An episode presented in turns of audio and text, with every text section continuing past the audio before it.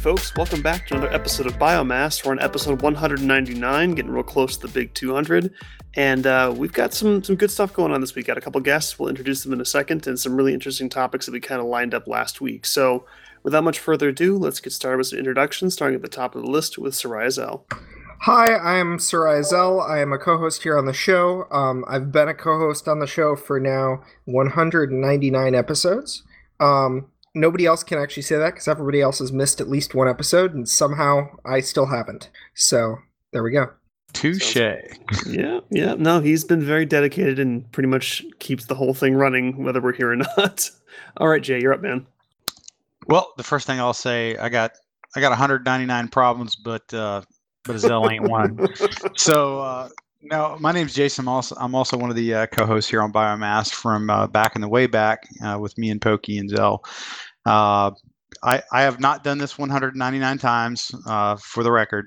Uh, I I have had paid vacations from Uncle Sam, which I, I do not count that as actually missing the show, although I have missed a show on occasion. So other than that, uh, the only thing I got for one ninety-nine is it's my favorite number before two hundred. All right. And uh, we have a returning guest who is actually here from last week. Uh, Nomex, do you want to reintroduce yourself? Sure. My name's Nomex Gallatin. I am a uh, old school gamer. I really started getting into gaming again through a series of uh, fortunate events that got me into uh, games with uh, Jason and Pokey. Uh, Dust five one four, most notably. I started Direct Action Resources from there. I was a C E, and through my work with Pokey and Jason, uh, came up with some really uh, good things that we've pushed forward as far as training uh, material for people. And uh, I'm an occasional uh, guest on this show, and I'm happy to be here again. Fantastic. Good to have you back. And coming with Nomex this week is actually uh, someone he works with as well. Um, Bill, do you want to introduce yourself? Yeah. Yeah, Bill Talon. I'm uh, an old associate of Ron's, and uh, we uh, we met back in... Uh, Back in the old days, back in two thousand, but but I'm gonna I'm gonna take the title from him of old school gamer, because I came up uh, with uh, you know analog paper war games in the nineteen sixties, nineteen seventies, and then moved into a career in uh, a department of the federal government where I was pushing gaming applications uh, for for years and years, and and you know finally made a little bit of headway uh, just before I retired. But uh, I've been in the gaming universe for a lot of years, and and uh, kind of came on tonight to talk about some of those applications outside of. Uh, outside of recreation. Sounds good. I think it's a really good topic, and I'm looking forward to it. So uh, I'm Poke Draven, obviously. I uh, help host this show. I do the Dungeon Crawl series on YouTube with uh, one of our other hosts that comes up every once in a while, Livy. And uh, yeah, so I think we're all glad to be here. And uh, this show is probably going to be a slightly different format than what you're all used to. We're going to probably open it up with some real short points of just um, you know more recent news for games and movies, that sort of thing. Uh, but we are going to have a pretty large chunk in the latter half of the show to discuss a specific topic, which is why Nomex and Bill are here today. So without much further ado, let's get started with some uh, news about uh, Avengers: Infinity War. Zell, I think you brought this one to my attention, um, a lot of these finer details, and so I'm going to hand it off to you. What's going on with this one, the most recent trailer? Uh, so... Uh... This is kind of the, the big full trailer. Um, they go into uh, a lot more of a, a little bit of like uh, one of the, I guess, dis- dif- distinctions is that Thanos wants to destroy half of everything, not everything, everything. Um, but uh, there's a there's a full trailer that'll be in the show notes. Uh, but then the other thing that they they revealed was the official movie poster, and I, I just wanted to comment on this poster because I thought it was. Uh, a little on the, the side of insane. Um, they have uh, at the top, you know, where you usually have like the, the three or four star, you know, actors. There are there are two rows with uh, a, on total, I think, about twenty names. This movie is uh, starring Robert Downey Junior, Chris Hemsworth, Mark Ruffalo, Chris Evans, Scarlett Johansson, Benedict Cumberbatch, Don Cheadle, Tom Holland, Chadwick Boseman, Paul Bettany, Elizabeth Olsen, Anthony Mackie, Sebastian Stan, Denai Guerrera, Letitia Wright, Dave Bautista, Zoe Saldana, Josh Brolin, and Chris Pratt. And then at the bottom, you know, they have the whole the whole little fine print for the movie. They also mention there Idris Elba, Peter Dinklage, Benedict Wong, Pom Clementioff, Karen Gillian, Vin Diesel, Bradley Cooper, Gwyneth Paltrow, and Benicio del Toro. That's legit. I'm, on one That's poster, most of an award show in some in some is, world. Is that many names. Um, and then uh, the particular kind of highlight uh, point that I wanted to mention is that one of those names that's in here is uh, Peter Dinklage, who they have not yet said who he is playing in uh, the M C U.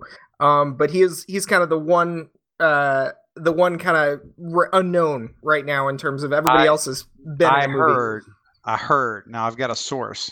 I, I, I think this is potentially two to three percent true that he's going to be the next Hawkeye because Jeremy Renner's name is suspiciously absent from that long and lustrous list you just read.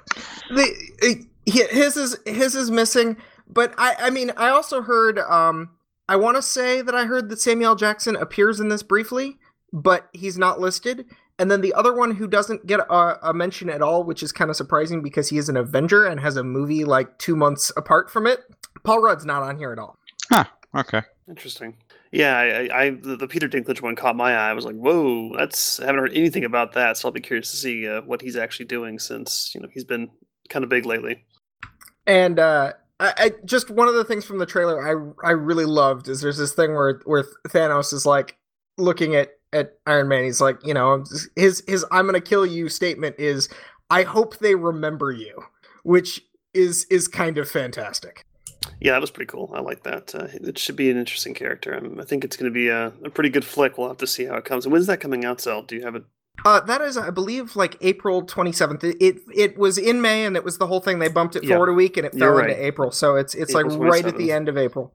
Not bad, not bad. Looking forward to it. Okay, so that sounds good. Uh, now, one film that I'm actually not familiar with, and you you might be better with it, Zell, is uh, Fantastic Beasts. And this is kind of the spin-off flicks from the Harry Potter series. Is that correct? Yeah, so this is a, you know, kind of prequel side story thing that, you know, was originally like one movie based on like a, a, a thirty or forty page kids book that has turned into a, a new multi-movie franchise um, because, of course, it has. Uh, and this is this is the second movie, so this is uh, Fantastic Beasts: The Crimes of Grindelwald, uh, and they released the the trailer for that.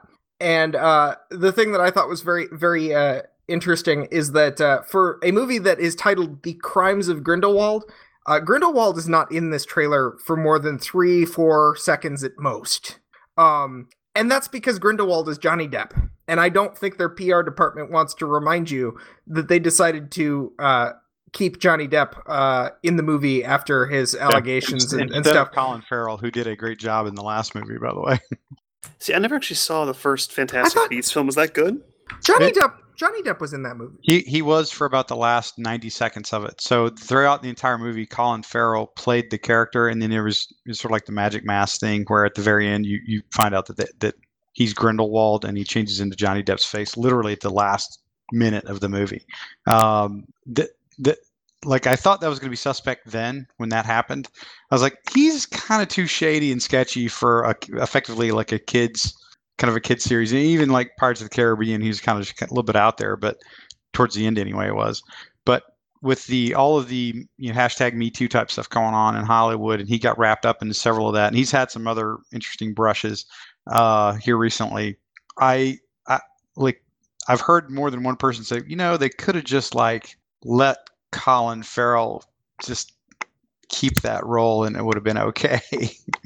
Yeah. So, I mean, that's, did the first one sell well? Was that, was that really popular? I don't, I, mean, I, don't, I really don't know. I, I really, I could not tell you what its, uh, what its actual commercial impact was, but it was, it was, it was, it was okay. I mean, it was relatively well done. Uh, definitely a different set of characters, which is kind of interesting. Eddie Redmayne's a really good actor. Uh, so he helped carry it a little bit. Um, I, I think you, I think, correct me if I'm wrong, you got Jude Law is coming in the next one. So that they're getting some top flight actors, which will generally give you good performances, but who knows what the story is? Cause you're, you're going well beyond any, anything that, that was in a, like a, uh, a Harry Potter book at this point. Yeah. Yeah. No, I hear you. Yeah. It looks like this one's coming out uh, November sixteenth this year. So it's still a ways off, but uh, I think it's cool they're expanding upon this universe. It's got a lot of, a lot of material to work with, and it'd be a shame if they just stopped at, you know, the seven films. So it's uh, it's good to see they're moving forward with this. And so one more that I wanted to cover is, of course, Ready Player One. Got another trailer, about two minutes long. Um, I'm not going to go too de- in depth into what was included in this, just because it's a lot of footage we've seen before, but you see a couple new things like, you know, this like V R treadmill and that sort of thing that he's the the character's walking on, and it's it's just, you know, I'd, I'd go check it out. There'll be a link in the description, but uh, you know, I think that this one is is pretty solid. Now, I think that uh, a note that uh, Zell left here is that uh, apparently they couldn't get the rights to use Star Wars because I guess an X-wing is a pretty big part of the original book, uh, and it's very much absent from all of these trailers we've seen so far, which doesn't surprise me considering how, you know, tight-fisted Disney is about their I Ps. So I, I'm not surprised by the lack of Star Wars references, but uh, just something of note there. And there is some Disney I P in there, isn't there? Oh, is there? There are, yeah. Yeah, it's just it. Star Wars was like the one. It was yeah. it was a note in one of the interviews. They're like, the one thing we couldn't get that we wanted was Star Wars, and and and it it didn't happen. So.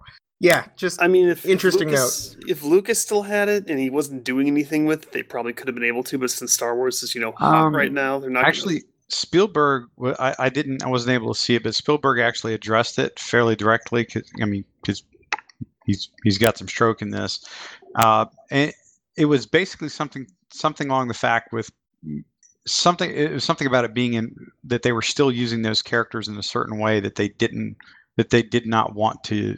Like use like the really iconic ones. They were going to let him use other parts of Star Wars apparently, but it just didn't work out. It was not necessarily a, you know, the Mouse House, you know, keeping their keeping their hands around their their big puffy white white three gl- three finger glove around the you know the, the property, so to speak. Speak of the devil, it pops up on my Facebook. There you Aha. go. It's because Facebook is listening. Yeah, that's uh, probably truer than you think, too, by the way. Oh, my gosh. Um, so, yeah, uh, I check out the trailer. It's good stuff. I'm um, looking forward to this one. And it looks like, uh, let me see here. That's um, March twenty-ninth, March, if that's what you're looking up. Mar- yeah, okay. So it's coming up. We're close here. Real close. I'm looking forward to it. So we'll actually be probably reviewing that in a couple weeks here. So should be good. And uh, hopefully I'll get out to see Tomb Raider sometime. I've heard it is uh, mediocre. Oh, yeah, yeah, yeah. Um, but it is out. I've heard that it is it is not bad, uh, and that the the main uh, the main actress is is good at the role, but that the story is kind of eh. Which honestly, that's probably like a, a five star rating for a video game movie. So you know, huh, good to know. Yeah, let, let me know. Let me know what you think of that one because I'm kind of curious to see how they're. You know, I'm always interested to see theatrical adaptations and, and how they take it, especially with one that they've done multiples of with different types of that character. So it should be interesting. Uh, but going back to Star Wars, one thing I did want to mention real quick uh, before we kind of go into our main discussion here. So Star Wars Battlefront two has been a, a really, really hot point of discussion, uh, specifically regarding the concept of loot boxes and randomized premium rewards for, for purchasing purchasing things in-game. So um, if you've been at all paying attention to, you know, what's been going on in, in the sphere of video games, you've probably heard at least once or twice about this controversy and how the system was incredibly built around kind of a pay-to-win system where, you know, the more you purchased um, with cash, the higher you had, you know, higher stats and bonuses you would get in the game. And a lot of the progression was basically built very, very heavily around this kind of pay-to-win system. So their response after the initial outcry was to just remove all microtransactions, but did leave the stipulation that they will be coming back eventually. We just got to figure out how we want to do it. So the news is, is that this... Uh, microtransactions are back in Star Wars Battlefront two, or will be at least in the April update. So in, you know, maybe a, a handful of weeks here. Uh, so kind of brief breakdown. The pay-to-win system has been completely removed. Um, no longer do you get these star cards, which are basically what you would use to level up your characters through loot crates. Um, and you cannot buy them. So it kind of approaches more like a traditional skill-based system. You play, you get skill points, you spend them on these cards to upgrade them. You know, so kind of what you're used to in pretty much any game that's, you know, legitimate there. Um, the loot crates are earned through gameplay only. They no longer provide any benefit to, you know, your star cards or your ability to progress. It's only credits and cosmetics. And then for the microtransaction portion, if you want to buy specific cosmetics, you can either use the credits that you earn through gameplay or through these loot crates. Uh, or crystals, which I guess are kind of the premium currency. So it's it's gone back to a, you can purchase specific cosmetics with, you know, with real world cash, and that's it. And then the progression has been moved entirely back to, you know, merit based while you're playing the game and you progress that way. So they've actually kind of moved it back to like the way a game should be, um, rather than, you know, this very heavy handed pay to win system. So, you know, it's good to see this, but what do you guys think? Do you think it's kind of too too little, too late for this? I think that the the this game has been so soiled with this controversy that I don't think that even going to a system that's, you know, reasonable like this is going to actually save them.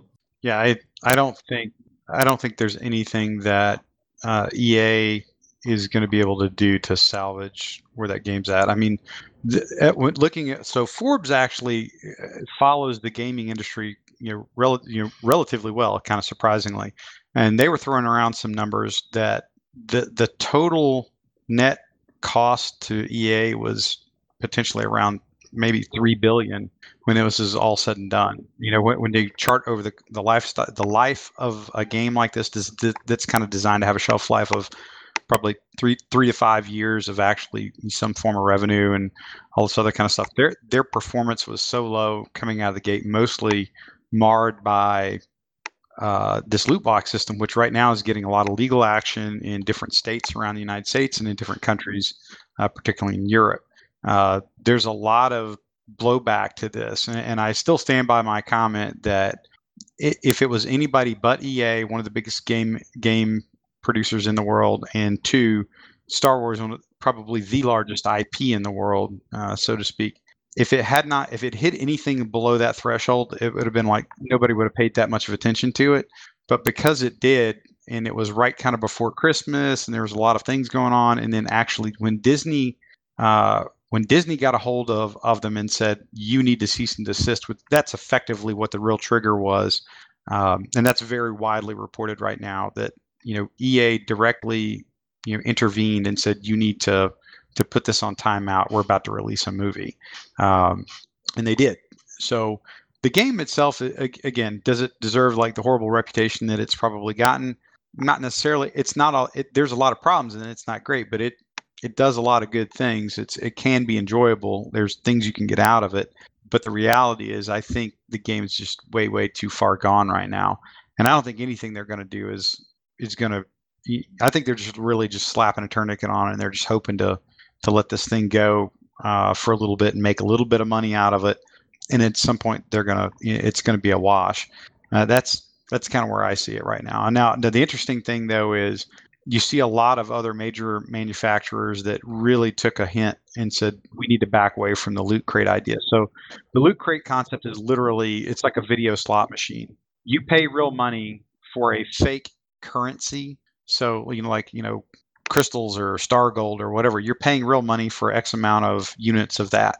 You take that, that money, or, you know, that those in-game credits that you bought with real money and apply them to these loot boxes. And you get, you know, however many loot boxes for five, ten, twenty, thirty, a hundred bucks to get any number of different things. So that system right now is definitely Under, under assault, and I think a lot of a lot of games right now are really looking at what happened to E A, and particularly their their final announcement that they're going away from loot boxes and a pay to win system. You know, pay to win. Yeah, no, I think I, I agree with you, Jay. I think that it's pretty much uh, they're not going to come back from this, and it's basically just kind of final damage control. Just go, okay, yeah, we're back to something reasonable, and we'll just see how long we can ride this out before, you know, the whole thing, you know, finally fizzles out, and if the E A will. Hopefully learn a lesson from this, but you know, who knows? We'll have to see what they come out with next. They've got a couple of games in the lineup that, you know, we'll get to see kind of how their opinion of it is. I think that uh, keeping an eye on Anthem is going to be really interesting, um, given how that has been having some development issues, if you, you know, believe the reports coming out of the studio. So, you know, how they handle that one and how that one does, I think will be pretty indicative of how E A plans to move forward uh, with future titles. Okay, so... Um, I think we're going to move into kind of our primary topic here. Uh, and so what, how, how this came about is that last week, Bate was talking about uh, Assassin's Creed Origins, and this is kind of the ancient Egypt uh, setting for Assassin's Creed. And he was commenting that they had added this discovery mode. And so, you know, Assassin's Creed is typically a big open world game, and you run around, and they're typically based off of real world um, environments. Like Assassin's Creed two is based off of, you know, Rome, and you could actually go around kind of a simplified, scaled down version of Rome, but it was based off of like an actual, you know, actual location. And they sent the team out there to get photos, and it's it's actually fairly well accurate, even if it is effectively smaller than the real city of Rome. So in Origins, it's in Egypt, and they released this discovery mode where it kind of strips out all of the gameplay elements, but it takes you on various tours and lets you explore kind of each of the locales that are indeed based off of, you know, real life locations. And it teaches you about ancient Egypt and basically, you know, this was, you know, the Great Pyramid, and then this, you know, this city was that, and this river is this. Um, and it was, it's, it sounded fascinating because it, I, I've always thought that the Assassin's Creed series had a really great opportunity to be a, an interesting way to tell a lot of history through the gameplay itself. And I, I know that for myself, when I was playing like Assassin's Creed two, uh, I learned way more about, you know, Italy than I ever thought I would. And I did it very organically through playing a game. So it wasn't just like I'm sitting down watching a video about, you know, Italy. I'm playing a game, but actually getting valuable, accurate information in the process. So in, in, you know, thinking about that, we thought, hey, it'd be interesting to have a big discussion about how video games or concepts that are used in video games can basically be applied to uh, education or training or, you know, other places besides sitting on your couch and, and, you know, playing a game. So uh, that's why we kind of brought Nomex and Bill back, because uh, their group works a lot with using gaming for, you know, the purposes of training. I know that Jason has had a lot of experience um, using gaming or gaming concepts in training. And myself, I've actually used uh, recently some game concepts in um, my workplace because I'm a manager, and I've been using some ideas, just trying it out to see how it would help motivate people, with some interesting results. So this is kind of going to be a big roundtable discussion about, you know, how you have used, you know, gaming and the concepts behind it in other applications. So um, who would like to go first? I think you both both of our groups here have some really interesting uh, insight to this. So uh, Jason, are you you want to start us off here? Uh, sure. Yeah. But sorry, sorry about that. The uh, magic of Skype sort of bounced me out there for a minute. Um, as kind of Pokey alluded to, I'm I'm definitely no stranger to using what we would, you know, kind of in the in the broad sense term as gaming as a form of education or training. That's actually a big part of what, what I kind of do during my day job. So, uh, or it can be anyway on occasion. So the, the things that I have seen, uh, predominantly, you know, you know, definitely no secret, I'm a, an active duty military officer. So I, we, we tend to use a lot of gaming systems, and there's any number of them. I've mentioned on the show that there's a thing called V B S three, virtual battle, uh, battlefield system, version three. Uh, it's basically Arma, which is a very well-known P C gaming uh, mechanism, uh, for F P S gaming mechanism. And we use that to to train some basic tactics and, and really communication skills and some planning skills and things like that, uh, kind of at the small unit level. That's a very, that, that's been around for a long time. We actually have a system where we will let uh, Army members download it for free. They can sort of, you know, play it as they will, and then when you when you actually bring them in for formal training, uh, it, it's it's a you know they're much more familiar with just how to navigate through the system and use use tools in it. Uh, we also, as you can imagine, for pretty much any combat vehicle, you have a simulator system. So aircraft, most people realize there's a thing called a flight simulator. There's aircraft simulators. You get in, you know, big mock-up where you like fly the helicopter, fly the jet, that kind of stuff. We also have those for tanks and for other ty- types of combat vehicles that work eff- effectively the same lo- same way. It's basically the the crew compartment of a of a tank, so to speak, uh, and then it hooks itself into a very realistic gaming system, effectively, that's networked with numerous other uh, other modules, so to speak. And you can also connect V B S three to this, so you can have dismounted soldiers uh, that are operating almost like first-person shooter style with crews that are in combat vehicles and combat aircraft that are all in the same simulated, you know, or virtual environment. Uh, that is a very common thing that you can use uh, in terms of how the military applies it.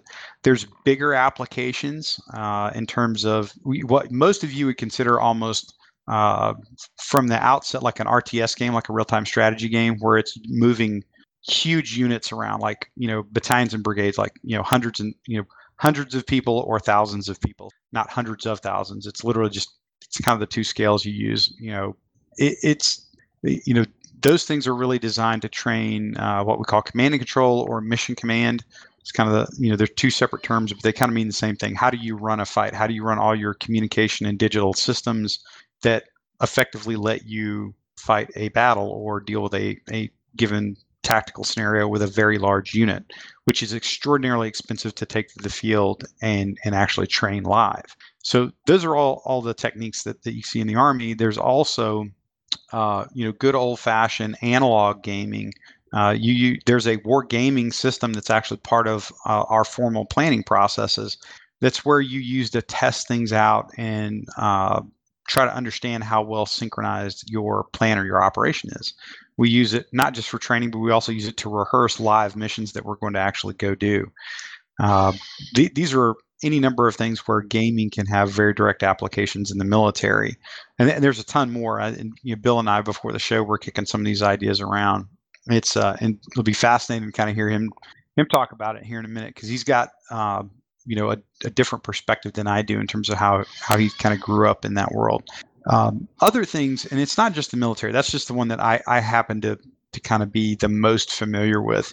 Uh, but I am very very well versed in a lot of the ways that we use gaming systems or in virtual learning systems in the education world, like actual like either adult education or really in youth education, like you know kids, and in particular special education. There's a, any number of different things that you can if you just if you have a tablet and you just look up uh, like learning games or learning apps. Most of them effectively, you know, you you look up the word learning app for kid. The vast majority of them look very much like a game. They are presented as a game, uh, with, you know, in terms of how they communicate to the kid, or really how they're getting them to engage with the system. So that's not that's not a shocker in terms of how that works. Uh, there's all kinds of applications in terms of how you train people for specific pieces of equipment or procedures. It is starting to become more more common in uh, medical practice, particularly particularly in surgical practices, where they use uh, basically simulator systems to train people how to do certain very specific types of procedures, or to train them to use um, computer-assisted surgical uh, surgical apparatus. So there, there's a thousand and one ways you can use this. In the corporate world, there's all kinds of gaming techniques that are used as normal part of your corporate training. Uh, and they could be problem. You'll see a lot of them in H R departments mostly, because it's really about how you teach people to deal with human interaction. So you basically give them an almost an improv or an ad lib scenario with a very set set of rules you have to deal with. Uh, and then you, once you're presented a situation, you have to solve a problem either individually or often a group. Uh, and those are all gaming techniques. They're just either analog or digital. So broadly, it, it just it was a great idea by Poke. I think the other, other week was like, you know, there's a lot of these concepts of gaming that are out there, but th- they're not just for enjoyment, but there's a lot of other intrinsic value you can get out of them in terms of what you can learn from them. Uh, and it's also starting, like I said, you know, prior to the show, it's it's starting to come a little bit to the forefront again, where there's There's always going to be some negative con. I th- not always, but I think right now there's still some negative connotations to the con- to the word gaming. So, for example, the Army, we used to have this thing called L V C G: Live, Virtual, Constructive, and Gaming. Those were the training domains that we would use, right? Live means people running around out in the woods or out in a in an urban environment, actually training. Uh, virtual is predominantly anything I was describing earlier. You're doing it virtually. Then there was a constructive sense. That's more almost like the analog, or you're trying to replicate a function or a system to stimulate people for training. And then there was gaming. They th- that always threw people off, because you know a lot of the old guys in the Army did not like the word gaming because it, it didn't sound serious enough. So they basically, all those functions are now just held under virtual and constructive now. But it's still gaming effectively. So these things are out there. Um, and we just thought it'd be kind of neat to to look at it from not just a raw consumer standpoint, you know, in terms of like, wow, I really enjoyed this game, uh, just for the intrinsic value, much like you would a book or a movie from an entertainment perspective, but how these things are used out there uh, in a positive sense, and where there might be some issues uh, that we may want to deal with them as well. So that, I think that'd be my, my kind of opening salvo for the discussion. I could. Uh, this is Bill. I could jump in on that. Um, yeah, jump on it. Yeah, there's something. Something Jason said that that is, is is real pertinent here. There there are parts of that professional community out there that that have not had that resistance to gaming applications. I, I spent back in two thousand seven, I was out at the Naval War College in Rhode Island. And those guys out there, um, they've been pushing ship models around on the floor of the gymnasium since eighteen eighty-seven. Um, you know, they're probably the first professional users of of, of wargaming in, in, in the whole American community. I mean, of course, you know, Germans had, had started that a, a bit before uh, before they did. But, you know, on that side, in that part of the professional community, they've understood the applications of, of wargaming, and they're not shy to use the term. And it's been um, it's been hugely valuable for those guys for a really, really long time.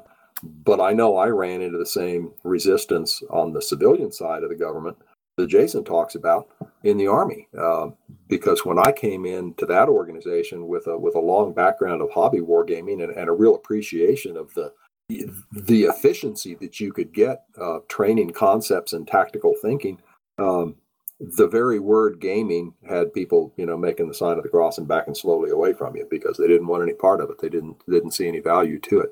Um, but uh, and and it was a long struggle to get that piece of our community to recognize the value of it. But we we did make some progress finally. And and there it, it was interesting that over the years we found that what worked best from a training standpoint in our organization were actually various forms of analog systems. It was the the tactical decision game, or T D G, that the Marine Corps um, developed and popularized back in the nineties. Which is basically just a seminar-style war game where you get a you know a dozen people sitting around in a classroom or or anywhere, um, and you and you throw a tactical problem at them. I mean, you can you can you can draw draw a diagram in the sand with a stick, or you can have a PowerPoint slide. It it doesn't really matter what you have, but you present them with a tactical situation, and then you ask people to come up with solutions to the problem you give them. And it, the the most effective part of it is that you got a group of people all together, and you so you have a peer group. Um, who confront these issues in their professional lives on a regular basis, and so you get a you get a, a real interesting interaction between guys that are involved in this, uh, and a whole lot of learning goes on for a very very low investment of, of, of time and resources, and that works really well. And and that we got instituted finally in our organization. But the the digital systems for years and years were only used not for training but for validations.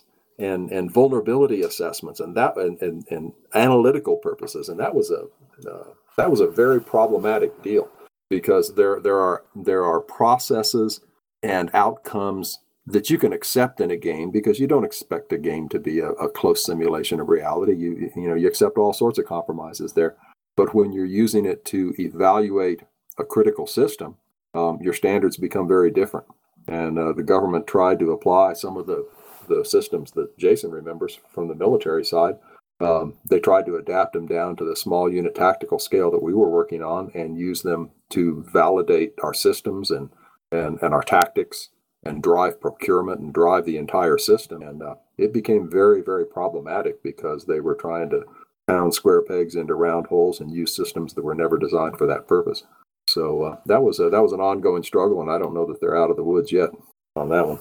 Yeah, no, and I, I think that's so. Uh, just for a little bit of Bill's background, so just uh, he he he has not a dissimilar background from uh, myself or or Nomex uh, in that we've probably worked in some some capacity for uh, the United States government in for a, quite some time. Uh, but he and I were kind of joking about this, and uh, it, again, it's it's sort of games have always been around. So there's the Avalon Hill games, which he and I were actually having some reminiscing about. Like the old tabletop games, that's the analog version of gaming, which is quite prevalent around there, you know, not just in the military, but really that's really what most people will use outside of a very specific training simulation or training tool uh, that you might get, because that's what you'll get um, when you are, for example, uh, working in an H R class or you're working in a an educational role, even outside, you know, just outside of the military. It's very common to do kind of what he was describing. And, it, you know, we have a very formalistic way of doing it, and a very uh, curated way of doing it, you know, in the government, uh, particularly in D O D. But there is a lot of ways you can do it in very free form in terms of how do you get people interested in in learning. And then to, that's the hook, is really the game is the hook. And you're trying to deliver a specific objective to them, or or really lead them to a specific objective, a learning objective, or, or a training objective. So those things are out there. And, uh, you, you know, I would just kind of offer that there's the digital world and there's the analog world. And but when it really gets down to it, there's any number of games that are out there that you can figure out and how to you you figure out how you want to use, and really got to understand what you're trying to get out of it.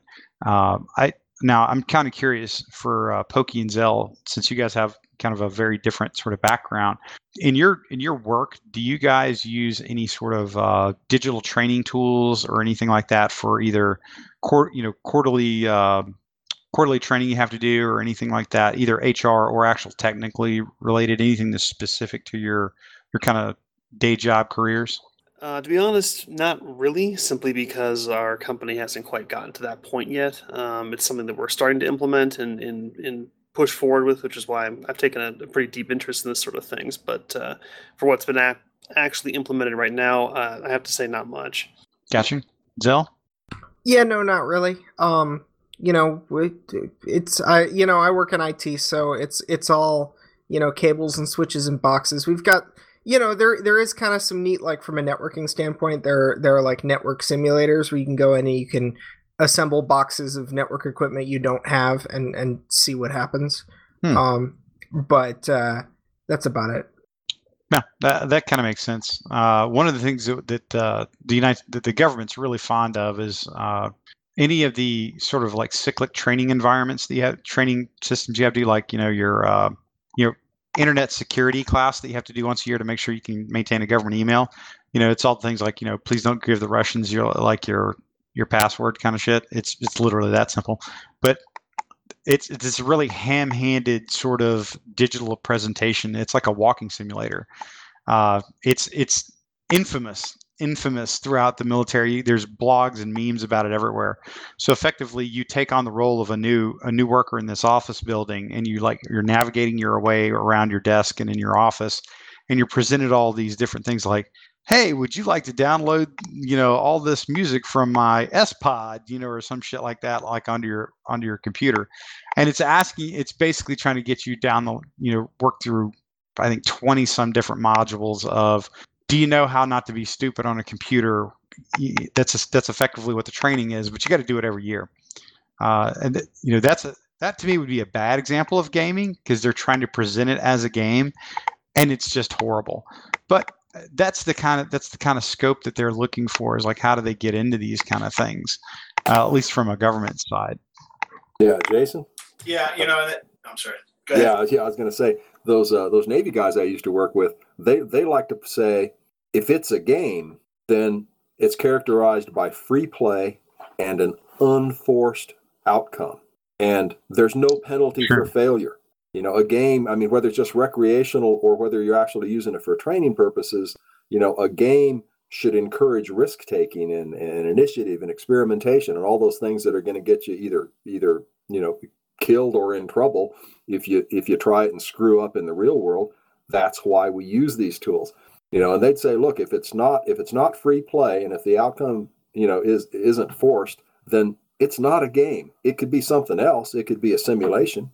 It could be a test. It could be a planning exercise. It could be a validation exercise. It could be a demonstration.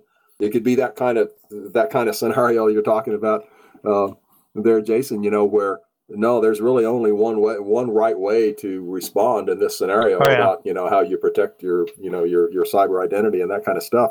Um, But that's not really gaming. You know, ga- gaming is different. You know, I mean, I mean, it has to have objectives. It has to be kind of structured, but uh, it has all sorts of criteria that determine whether or not it's going to be useful to you. But but if it doesn't involve, you know, some some free play elements, um, then it's maybe something else. Yeah, I, I would agree with that. Uh, I would. I will. I will say this though. I am an incredible fan of the Kobayashi Maru technique, though. Uh, that. I, you get to learn a lot about people uh, when you when you give them a problem that they can't solve, and you just you just kind of watch them go trying to solve it. Uh, I'm a huge I'm a huge proponent of that uh, on occasion, and it's uh, yeah, there, there's a lot of there's a lot of goodness to that. Um, one of the other interesting applications that I've seen in terms of how to use like uh, almost you know these gaming style techniques is actually kind of in the world of adult education. Uh, I've, I've I've been in some different programs before that were were very eclectic and and probably kind of surprising for, for how most people assume that uh, that you know, military folks are educated. So going through a series of workshops on improv comedy, you know, taught me effectively the world's greatest party games, because that's really what those things are. There's different scenarios that, that you were brought about, that, that you're presented. And there's these, again, there's a very, uh, usually a very vanilla, but a very distinct set of rules or context that you, you have to work around. And then you're trying to elicit human interaction. Uh, and we did that very specifically to train people or to make people better at communicating and understanding how to communicate with people in dynamic environments. Uh, and that was one of the kind of the most interesting things that I, I walked away with. And literally one of the textbooks we had uh, effectively could read like the world's most uh, complete and very dry way of describing one hundred and one party games. Uh, but there was actually a learning objective to each one. There's, there was a skill that was being developed through each one. And we were exercising a lot of our techniques through these games, uh, and they're they're quite fun. I mean, you, you you do have a lot of fun with them, but there was a lot of, as as Bill said, there's a lot of free play. It's designed as improvisational, as dyna- as dynamic, uh, and that was one of the best uh, best sort of educational things that I experienced, just as, as a one off in terms of a, a given skill, was going through that process, and that was actually really really neat neat for me. Uh, and I've seen very similar techniques used in other educational formats, particularly in the special education world, uh, which I'm, I'm pretty familiar with. Um, a lot of the techniques that in some of these like small group settings, you know, the game is basically the hook for, for young kids, for kids. Special ed kids versus like uh, neurotypical kids is absolutely no different. Uh, it's just how you present the material. And they would use a combination of either these analog or these like spoken games, if you will, uh, all the way down to board games, which teach a lot of things: taking turns, communicating, understanding basic rule-driven concepts. Um, and then there's also, you know, as as kids get older, some fairly elaborate uh, learning that goes on. As I'm watching my nine-year-old play games, and I'm able to make linkages into real world things, and so does his uh, so does his teachers, for something simple as Minecraft. Like I, like I I did not understand Minecraft until my kid picked it up two years ago at the age of seven. I'm fairly confident that he could like build a space a working space shuttle now, just based on like his experiences in Minecraft. Um, but watching him do that, and then in the real world, watching him try to solve a problem. He'll get, he'll get frustrated. Then I can remind him, is like, well, you know, how do you want to solve this? Like, let's think about how you were solving a problem in one of your games. And then you'll see this little light go on, and he'll start working through literally a kind of a problem solving technique that he goes through in terms of how does he try different outcomes till, till he starts making progress in a given direction. And then he's, you know, he'll plateau for a minute, then he'll stop, he'll pull back, and then he'll start applying other techniques to it. And I've watched him do that in any number of different environments. And a lot of that came from some of the games that he played, uh, A, for enjoyment, and B, actually, that were assigned to him is like, hey, this is a game we would like you to play, and here's some of the things we want you to do in it.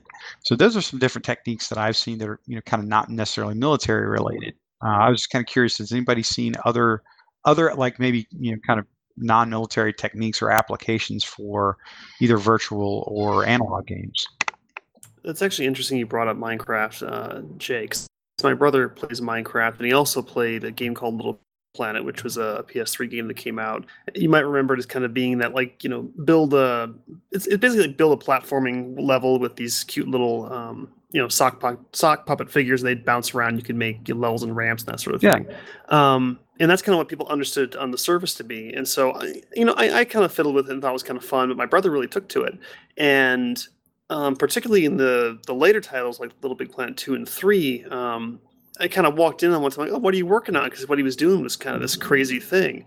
And he's like, oh, I'm building a calculator. I'm like, what?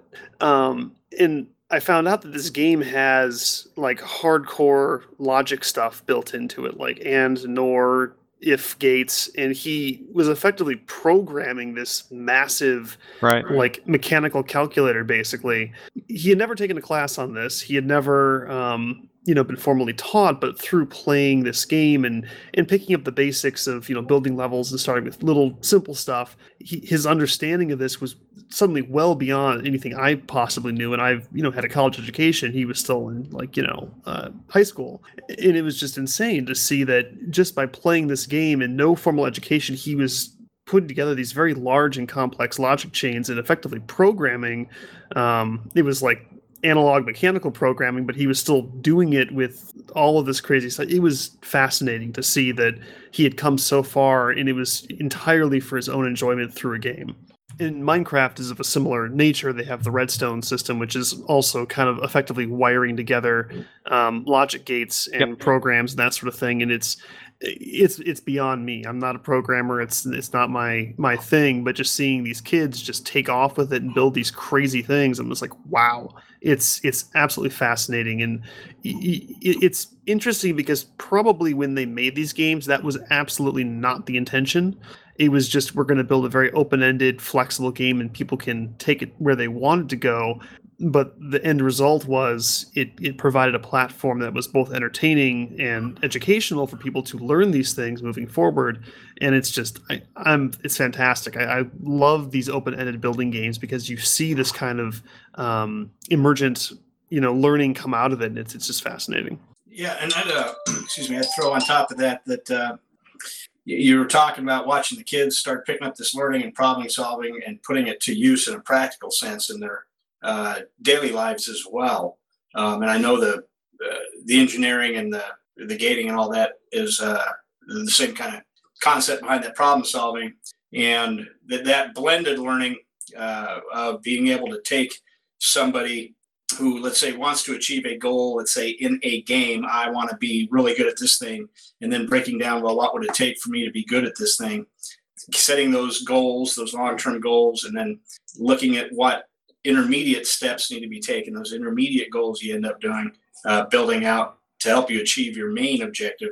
Uh, a lot of this, all of this uh, goes in. Even the uh, Kobayashi Maru uh, thing you were talking about earlier, Jason, you know, what was the... What was the objective in that game? The objective in that game, according to Starfleet, if I correct me if I'm wrong, to learn how to take a defeat like that. You know, sometimes there's just nothing you can do, if I remember correctly, is uh, what they were looking for then. Believe so.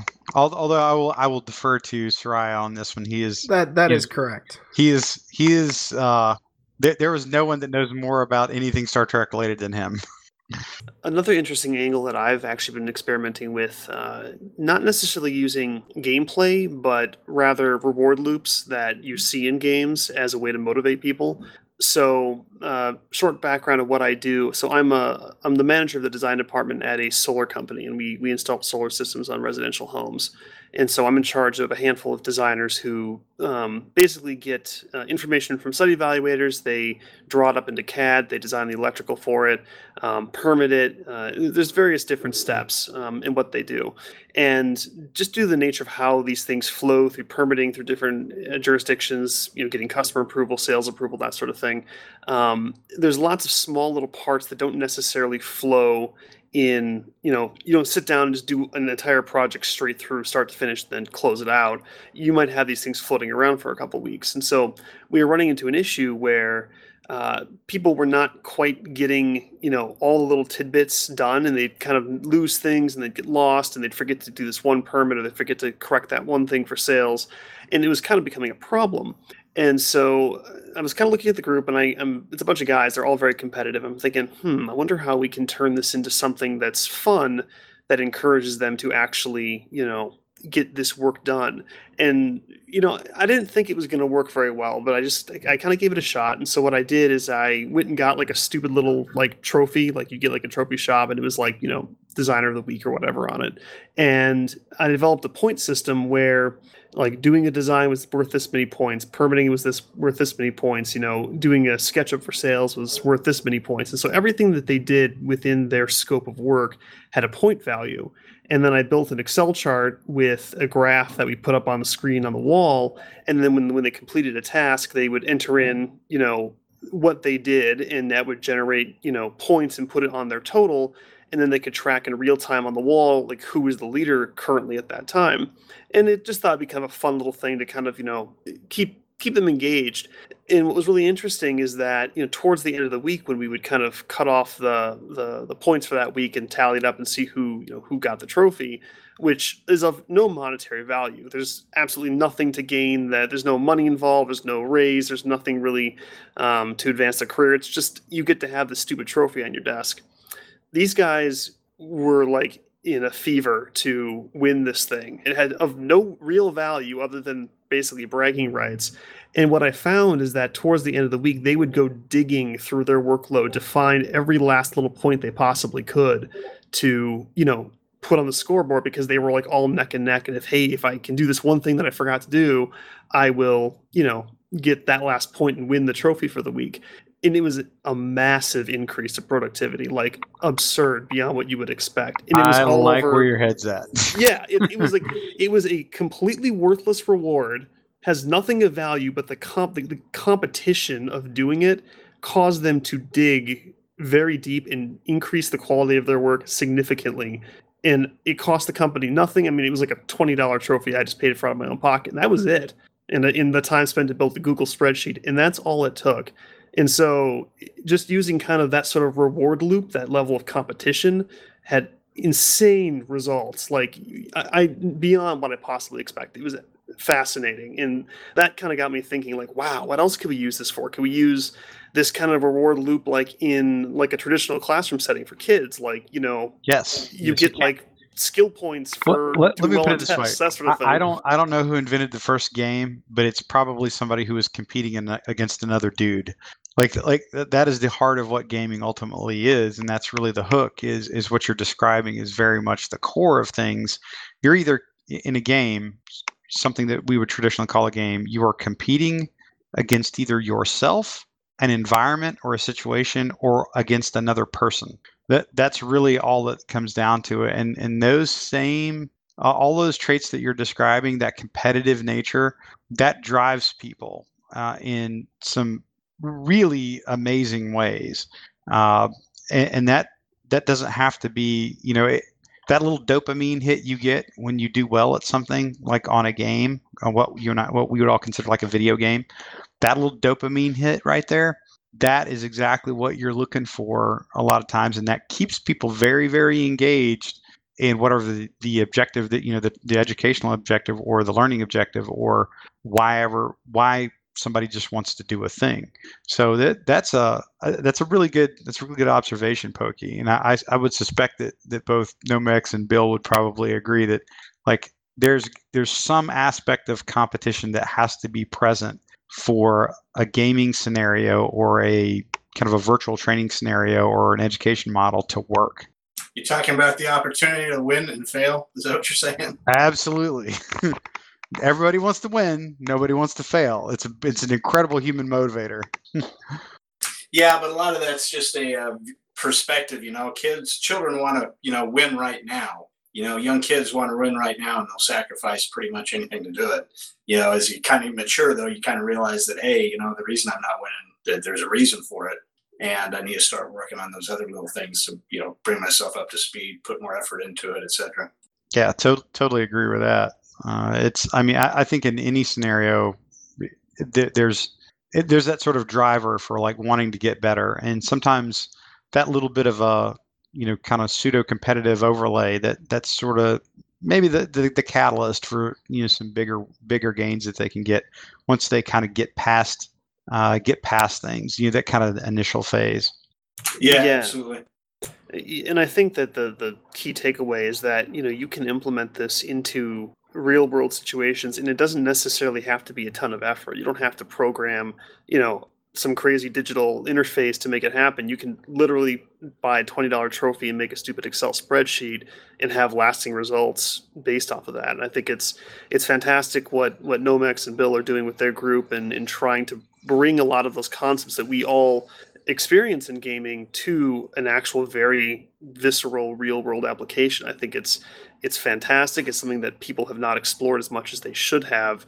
And, you know, just in my little my little dabbling of of trying it out, it was incredible. So if someone really put a lot of time and effort into, you know, really developing a very hardcore, um, well-designed system, I, I can't even fathom what results you may get, but I, I sure as hell want to find out. So that's why I think what you what you guys do is just absolutely amazing. I, I really do hope that you can, you know, move forward and, and teach the world some things that, you know, would be really good to know, because I think there's a lot to be learned here. Yeah, and, you know, the, the really neat thing I was thinking about is you guys were talking about this, is Bill talking about the old analog systems and, you know, how, how motivating that is. And it's not like that system has uh, outlived its usefulness. Far from it. It's becoming more and more useful as more and more people in this nascent technology start to see all the interlinkings of all these things, of all these systems, of all these games, the way they can be utilized uh, at the workplace, at home, wherever it may be, to help them achieve their goals. And, you know, I think the important thing to remember is it's still a very nascent technology. You know, we think we're kind of high speed now, but man, you know, this is going. Uh, in the next few decades is I, I, I'm really excited for it, uh, what we'll be able to do with the technology that's out there. Yeah, man, I think you've you've got a great thing going for you, and you know, I'm, we're we're happy to be kind of a part of that and help promote you. And you know, I think it's going to be it's going to be really cool. And I'd love to kind of retouch on this topic again, um, maybe more in depth with some like specifics that you guys are actually working on. But uh, you know, I think we're we're looking pretty good on time here. So, do you kind of want to give a quick shout out again to you know your? I think you primarily operate out of Discord channel. Is that correct? Yeah, uh, we have the uh, D A R Discord channel that's up at our Twitch feed. You look up uh, Direct Action Resources. Uh, you'll see our Twitch feed down there. We've got you guys biomassed up on that now as well.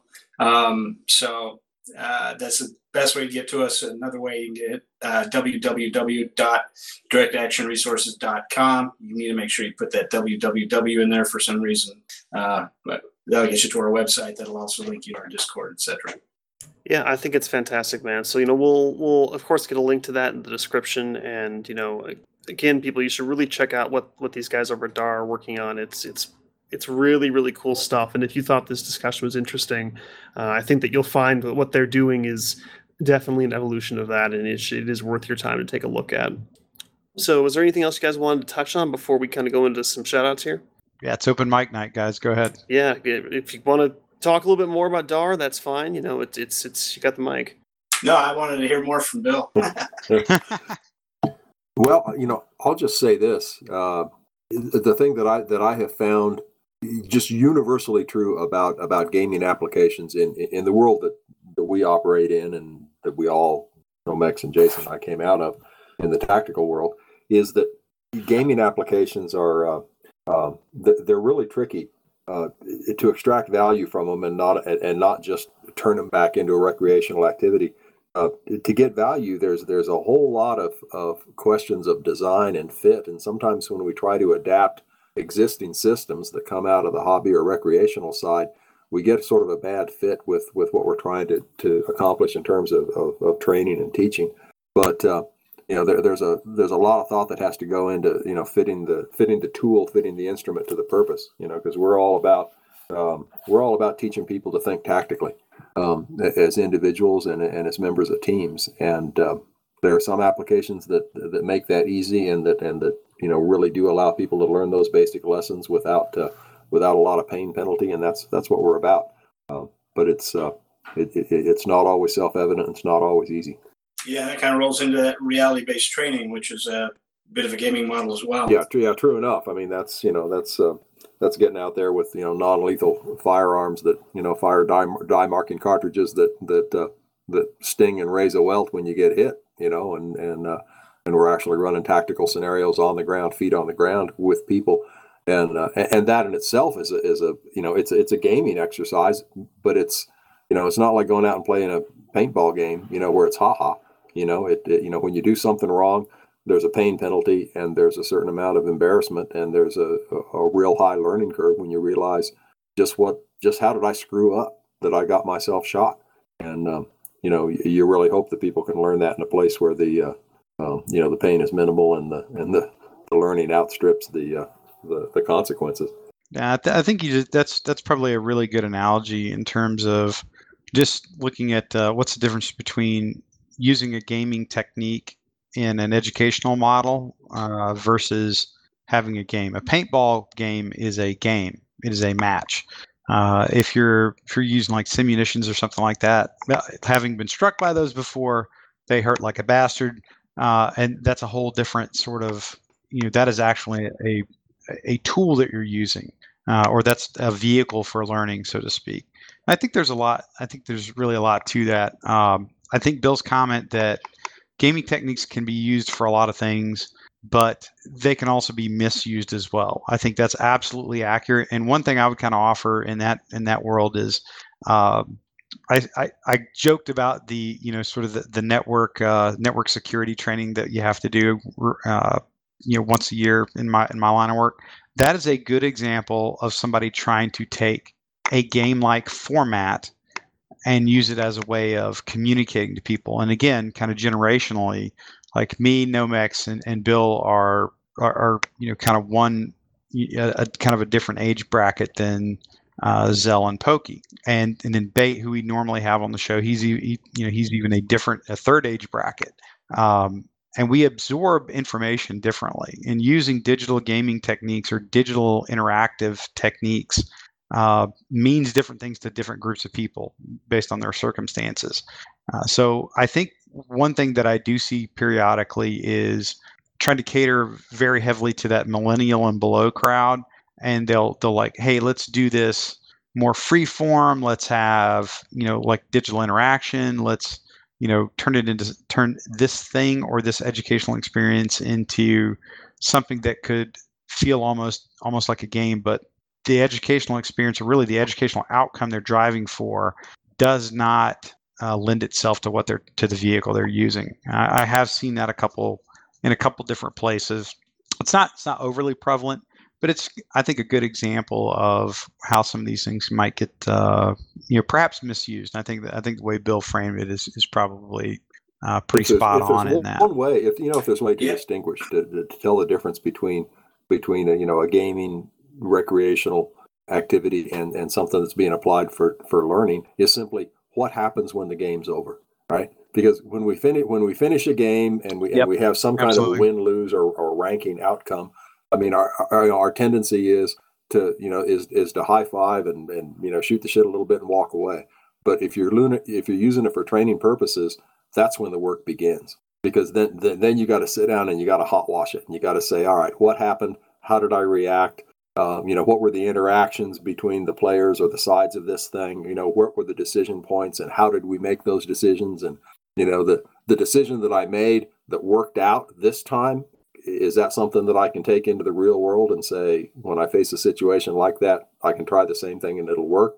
Or was it just a, you know, was it just a crazy roll of the dice that caused it to succeed? All the real work of learning in a training environment comes after the play is over. Absolutely. And, yeah, absolutely agree with that. And that's why those uh, after action reviews are so important. Those hot washes is to be able to get in there. And, you know, not only does it let you look at, take a realistic look at what you've done, it lets the rest of the team take a look at what you've done and help you find those areas you can improve on. You know, I mean, there's a lot of things we're good at and, you know, to get better, you got to eliminate the things you're not so good on, the things you really do need to uh, improve on. And those A A Rs are invaluable to not just help you understand your role as an individual, what you need to improve on, but your role in that team. What can you do to improve your role in that team? Because it all comes back to that teamwork, you know, listening to that commander's intent, making sure that, you know, you're achieving those objectives. And uh, this is a, a just a beautiful way to do that. And on that note, you know, again, I'd, I'd look back at, you know, this nascent technology. It's so new, so many different things developing right now, so many different approaches. And I, I would say in relationship to where it's not being used, you know, it's always going to happen. You're always going to have somebody in some industry uh, that uh, let's just call it a uh, misuse of, if you will, an inappropriate use of the technology. And you're always going to have that. You're always going to have But at the same time, when you have that, you do have people pushing in different directions, seeing what this technology can do. So that in itself isn't a horrid thing, long as people aren't, you know, flocking to it and thinking they're actually doing something with it. They're not. But uh, I, I like to see the diversity, uh, and you know, that even means the good and the bad, because there's still a lot of room open there out in the market for the good stuff. Yeah, no, I think that's that's pretty well spot on in terms of that. Um, okay, well, I, I guess you know, like I said, I, I think Pokey hit it where we've kind of talked around a lot of this. It's it's actually kind of interesting. I'm curious, um, and and I'd be interested to hear hear really from Bill on this one. You know, probably initially, like you you definitely of out of all of us are the the least quote unquote gamer, so to speak, in terms of like you know what most of our audience listens to is like you know the kind of the classic you know sort of you know guy guy guy in sweatpants, you know, playing a video game. Uh, What's yeah, your mother's general, basement? Don't forget the mother's basement. Yeah, that that's true with Cheetos. Uh, what's what would your general observation be about what's when somebody says video games or people that play video games? What's kind of your initial reaction to to that in your head? Like, what's your your like ten second assessment of like what would that look like in your head? I'm kind of curious about what stereotypes, or at least what your your thought process of well, what, you know, that, you what know, does that I, look, I look like at that, now? I look at that, you know, as an old guy. And like I was telling you uh, when we were talking earlier, you know, the only reason that, you know, that I'm not sitting sitting down with a, you know, in my sweats with a bag of Cheetos is that I, you know, I live out in the out in the country in the Rocky Mountain West with uh, with with very low, uh, very low speed internet, uh, uh, you know, or I would be more active in, the, in that uh, kind of gaming today. So, uh, you know, but I've had enough. Uh, I've had enough experience of it. Certainly, you know, through my life, you know, all the way up from you know the old, you know, the old board game era through you know miniatures and computer-assisted games and and uh, you know, in computer game, you know, various sorts, and then all the professional stuff on top of that. I mean, I have a, I, I got a real, real healthy respect for the uh, for the value of of just about any form of gaming that throws challenges at people and and and forces them within a within a structure of of rules and, and a set of conditions that they can learn and master um, to, to make decisions and, and work towards outcomes. I just love that. And, and, you know, my experience has been, you know, with folks that are, gosh, you know, young enough to be my children, probably, hell, some of them are probably, you know, young enough now to be my grandchildren. Um, they're learning those same lessons, you know, and it's a, it's a, it's a hugely leveraged life tool for a lot of people involved in this kind of gaming, you know, as long as they get out of the basement occasionally. Yeah, that's the key. Get out of the basement. Yeah. At least occasionally. No, that and, and that's that's always interesting to hear because you know, like I said, uh, I I normally have to play the uh, you know, yeah, as they say, play the old guy on the show, and that's uh, I, one of the things that we talked about uh, a couple weeks ago when uh, uh, when Nomex was on. I'm probably at age forty-two. I am that probably initial generation, probably about where Nomex is.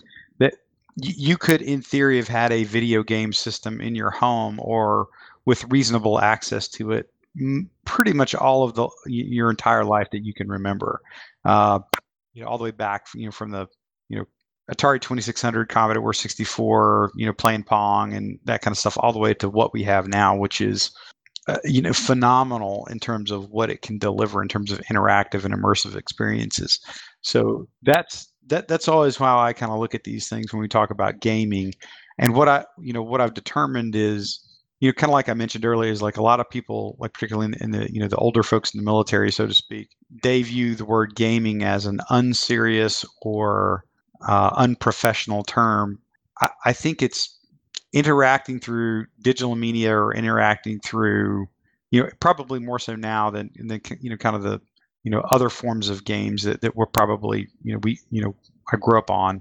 Uh, those things are just pervasive in our society to the point where, you know, like the cell phone. Like when I was in college, nobody had cell phones.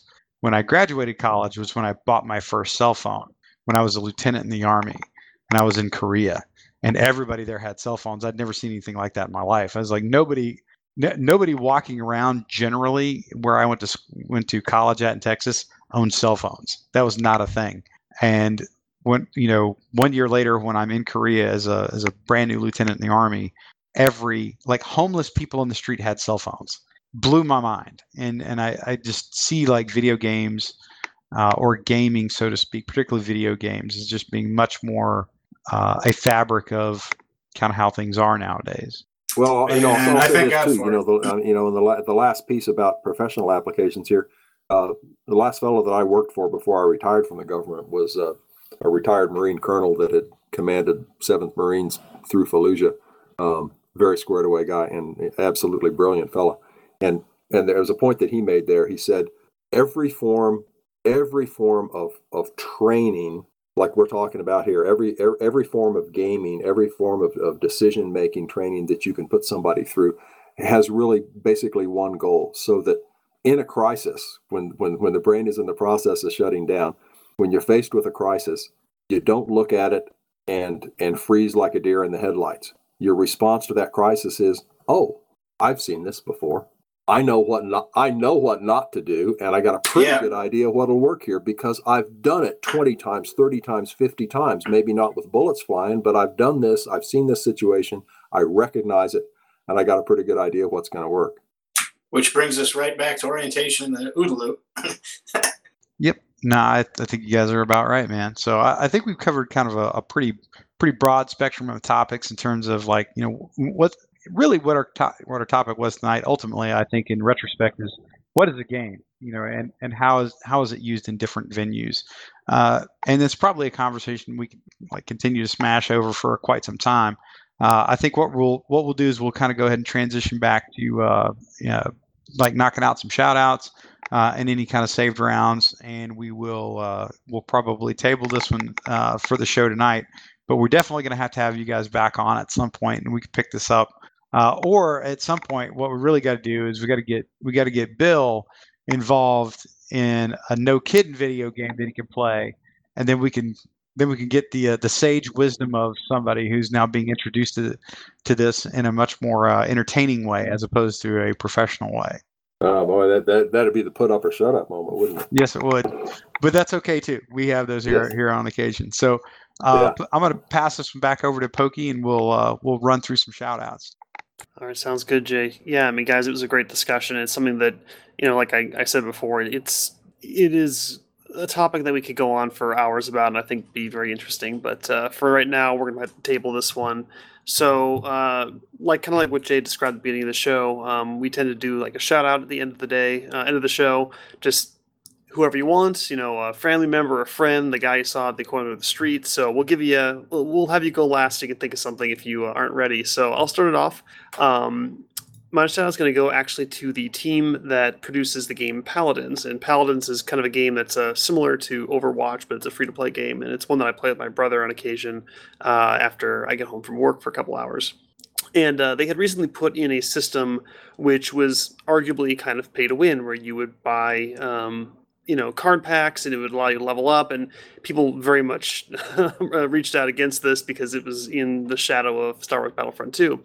And there was a Reddit uh, campaign by the players where their way of protesting this was to draw the most horrifically bad fan art possible, um, and then just post it as fan art constantly. And it was basically like, this whole thing is stupid. Why are you doing this? Well, Paladins went back and removed that system, saying, yeah, we screwed up. Um, and they actually reverted back to a system that is even better than what it started as, so it's a good net positive, but kind of as a, you know, knock in the head, our bad, they took a lot of that really horrifically bad fan art and actually put it in the game as, like, sprays you can, like, spray on the wall, um, kind of as, like, this forever reminder that we're never going to do that again because, you know, we, we heard you and that it, it was a bad idea and we fixed it. So, you know, kind of shout out to them for having, you know, the ability to make fun of themselves and kind of some, some humility, so uh, good stuff. Um, Zell, you're up, man. Shout out.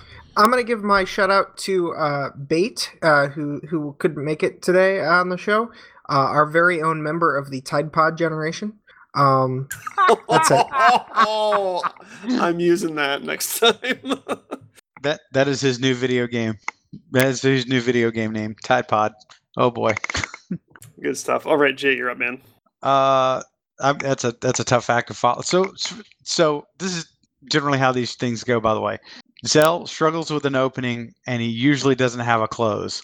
And then he, he comes out of nowhere with that. It's like off the top rope with, with that shot on Bait, which, by the way, is, is classic. And for the record, all of the kids who are eating Tide Pods, suddenly they want to be experts on gun control, I, I which I, I'm absolutely flabbergasted by at some point.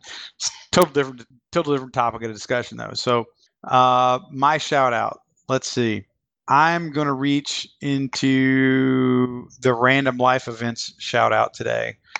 And I'm going to give a shout out to the guy I was in a sauna with uh, after I was swimming. So I swam about two and a half miles a day, got out.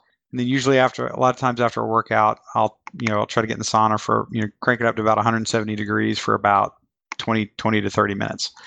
So I'm sitting in there. This guy comes in and he's having a conversation with somebody who's in the locker room, and they're talking about the, the thing that I care least about in the month of March, which is basketball.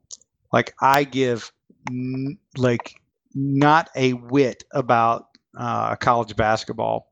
And so he's he's behind the like the kind of the glass the glass door shield of the sauna, and he's having to yell at the top of his lungs at his buddy who's toweling off, uh, you know, a- after his shower, about this intricate discussion about all these different teams. You know, the, I I guess there's sixty-four teams. I don't know shit about March Madness, other than I think it's ridiculous. So shout out to that guy, like who made my sauna, my twenty minute sauna, unbearable. I could deal with the heat, but not that. And, uh, and if you've never been in a sauna, you can't really, there's, there's nothing you can do, because you can't, can't bring an iPod in. You can't do anything because it, you know, it fries it all. Uh, so shout out to that guy for, uh, for being a, an, a particularly special kind of uh, sauna neighbor today. Oh, that's great. Uh, good stuff. All right. Nomex, you're up, man. All right. Uh, I'll turn away from that darkness and just say, don't be that guy. Uh, I'm going to go with, uh, my first shout out to Bill. Bill, I would really appreciate you coming out here this evening. Uh, thank you very much. And then my second shout out here, I don't know if that's loud or not, but I do want to give that to the biomass team. Appreciate you guys uh, hooking back up with us and uh, giving us a platform to try to reach out and touch people. Sounds good, man. We're we're very glad to have both of you. It was a good discussion. I'm glad you could join us for it. Uh, Bill, you're up. Do you have a shout out for the, the group here? Yeah, I'm just going to throw it right back to you guys at Biomass. It's been a real, real interesting conversation. And, uh, you know, as soon as you guys can get me a geosynchronous satellite over Northwest Wyoming, I'll be uh, uh, I'll be in the mix with you. Uh, Ball's back in your cart. Put up or shut up. Yeah, get on, right on this. Good stuff, guys. Yeah, again, it was really great to have you, and I think this is a topic that we really want to touch on again at some point, and uh, it's the start of a, a good relationship for some good topics. So uh, thanks for joining us, and uh, as usual, everyone, if you want to be on the show, if you want to be a guest, or you have any good topics you want us to talk about, do let us know, biomass dot com. You can get all our t- contact information there. Um, but yeah, I hope you all had a safe weekend, and we'll see you next week.